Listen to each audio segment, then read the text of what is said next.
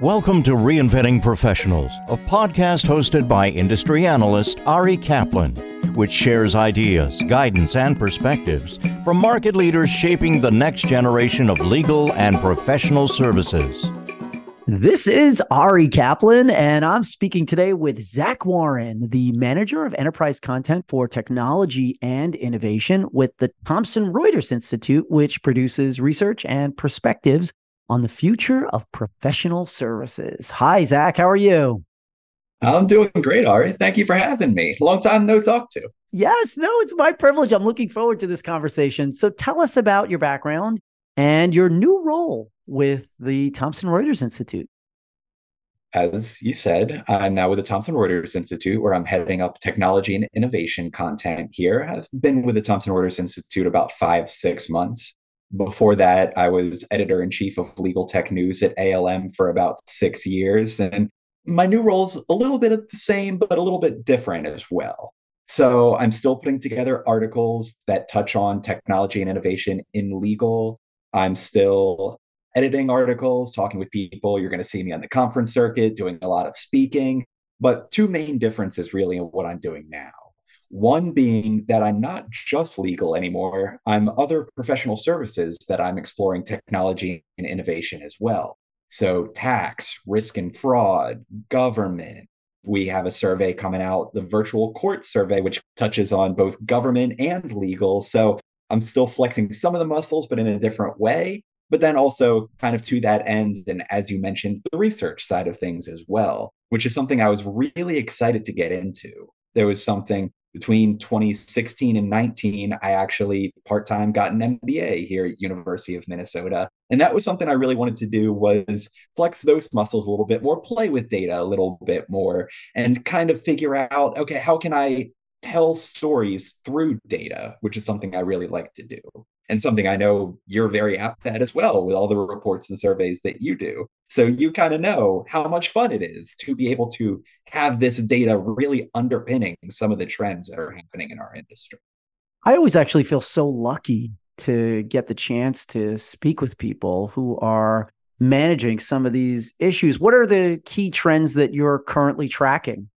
A few of the trends I'm really looking at right now are one, just explosion of data that is happening out there. So many people talking about information governance and how exactly to handle all of this data that enterprises have even within law firms corporate legal departments in particular it's become so, so much of an issue that you can't just handle it by practice area or individual lawyer. You have to have an overarching plan to handle this right now. Or in the corporate context, you have to be plugged into the larger enterprise to be able to handle this, right? Particularly three years after the start of the pandemic, people are realizing, okay, now we've kind of got this virtual work thing a little bit sorted out. This is really our next big thing that we have to tackle.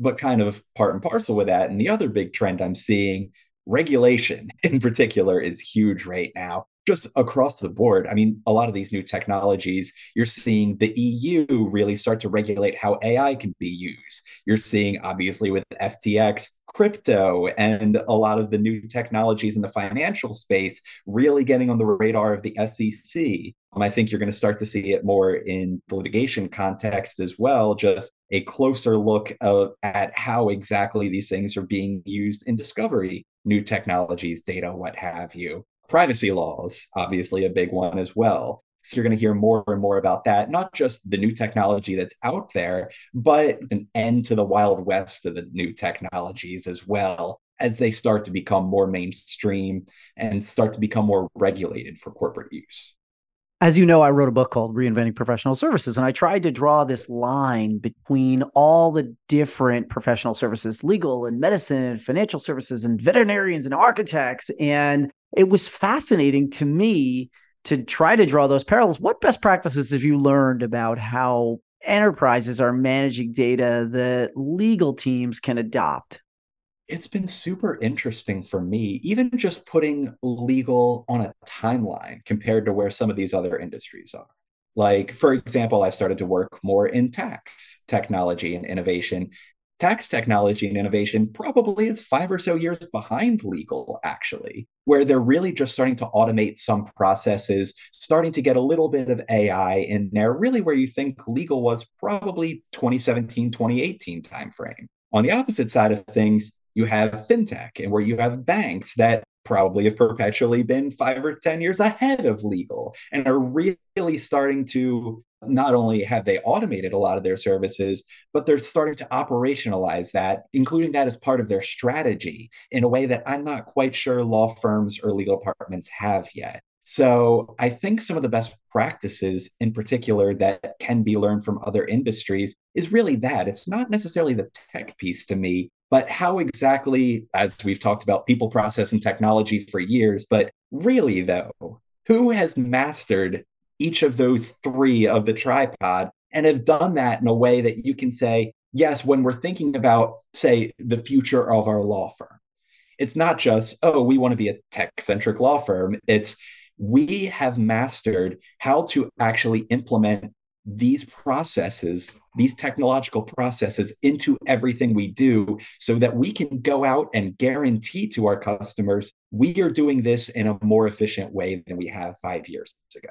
That's something that say banks are able to say now is we uh, everything that you might want is automated and we know that we are going to give you better service because of that law firms not sure they're there yet but it's an aspirational goal that i think some will achieve especially by the end of this decade. You mentioned automation and data capture. What are the barriers to greater technology adoption and how can legal teams overcome them? There's obviously a lot of talk about the billable hour and how efficiency will take away from what hours you can capture, which obviously is still something. You're going to get some people out there. But I personally like to give law firms a little bit more credit than that. And I think corporations are starting to put, frankly, a little bit more pressure on for those efficiencies as well. So, in my mind, it's a little bit less the financial piece than in the past and a little bit more just the operations and process piece. Change management is tough. And particularly after something like the pandemic, where you had people disrupted, a lot of change already, introducing even more change, trying to introduce even more automation might be Sisyphus rolling the boulder up the hill a little bit. There's only so much you can do before it comes crashing back down on you. So it's one of those where people may want to change a lot in a short period of time, but it's just not going to be feasible for people and firms. The smart ones are going to do this a little piece at a time, but keep chipping away at it. And ultimately, that'll get you to where you want to go, but it may not be as quick as you want. I'm excited this year about doing some research on legal operations, e discovery trends, law firm leadership, and obviously some significant corporate counsel issues. What's your next area of focus for your research? The big one for me that we're hoping to have out at least by end of June or so. I guess this is a little teaser, and I don't even know how much I'm allowed to talk about publicly, but we are starting to look, especially at digital transformation. And um, it kind of to what I was talking about earlier of how much are people actually integrating what they're doing with digitization, making things more operationally uh, digitized, and how are they using that in their strategy? So, where are people in the journey? Are they still at the very beginning where they're converting paper to spreadsheets, databases, what have you? Are they automating that capture and making sure that any intake that comes into the firm actually is automatically being put into those systems? Or are they taking those systems and doing even more with it, using it in their decision making, using it in their strategy. How exactly does that work? So we're playing around with that. We're getting some stuff into the field here shortly. Hopefully that'll turn out soon. And then otherwise, a lot of what I'm doing is a lot of what I'm doing otherwise is supporting a lot of the other research that Thomson Reuters has already been having going for years. So the virtual court survey that I mentioned, their every two years ALSP report is going to be coming out very shortly here. State of the legal market actually literally just came out yesterday through Thomson Reuters Institute, and I helped edit that a little bit. So a lot of balls up in the air here, but it's fun. I'm glad I'm getting a chance to get into it. There is the teaser, listeners. You have heard it here first. Zach, where do you see legal tech headed in 2023? So many people are going to be talking about Chat GPT and all of these new. Is there anything else? Analytics technologies. Yeah. Well, I think it's cool, it's interesting, but every time you hear about a new cutting edge technology like that, the practical applications are going to be a few years behind. So I think, yeah, there's going to be some people playing around with it, but I'm not quite sure you're going to see it in practice, or more accurately, I'm not sure people are going to trust it in practice quite yet. So, a lot of where I see legal tech in 2023 and the research that we've done is really people focused on security and privacy.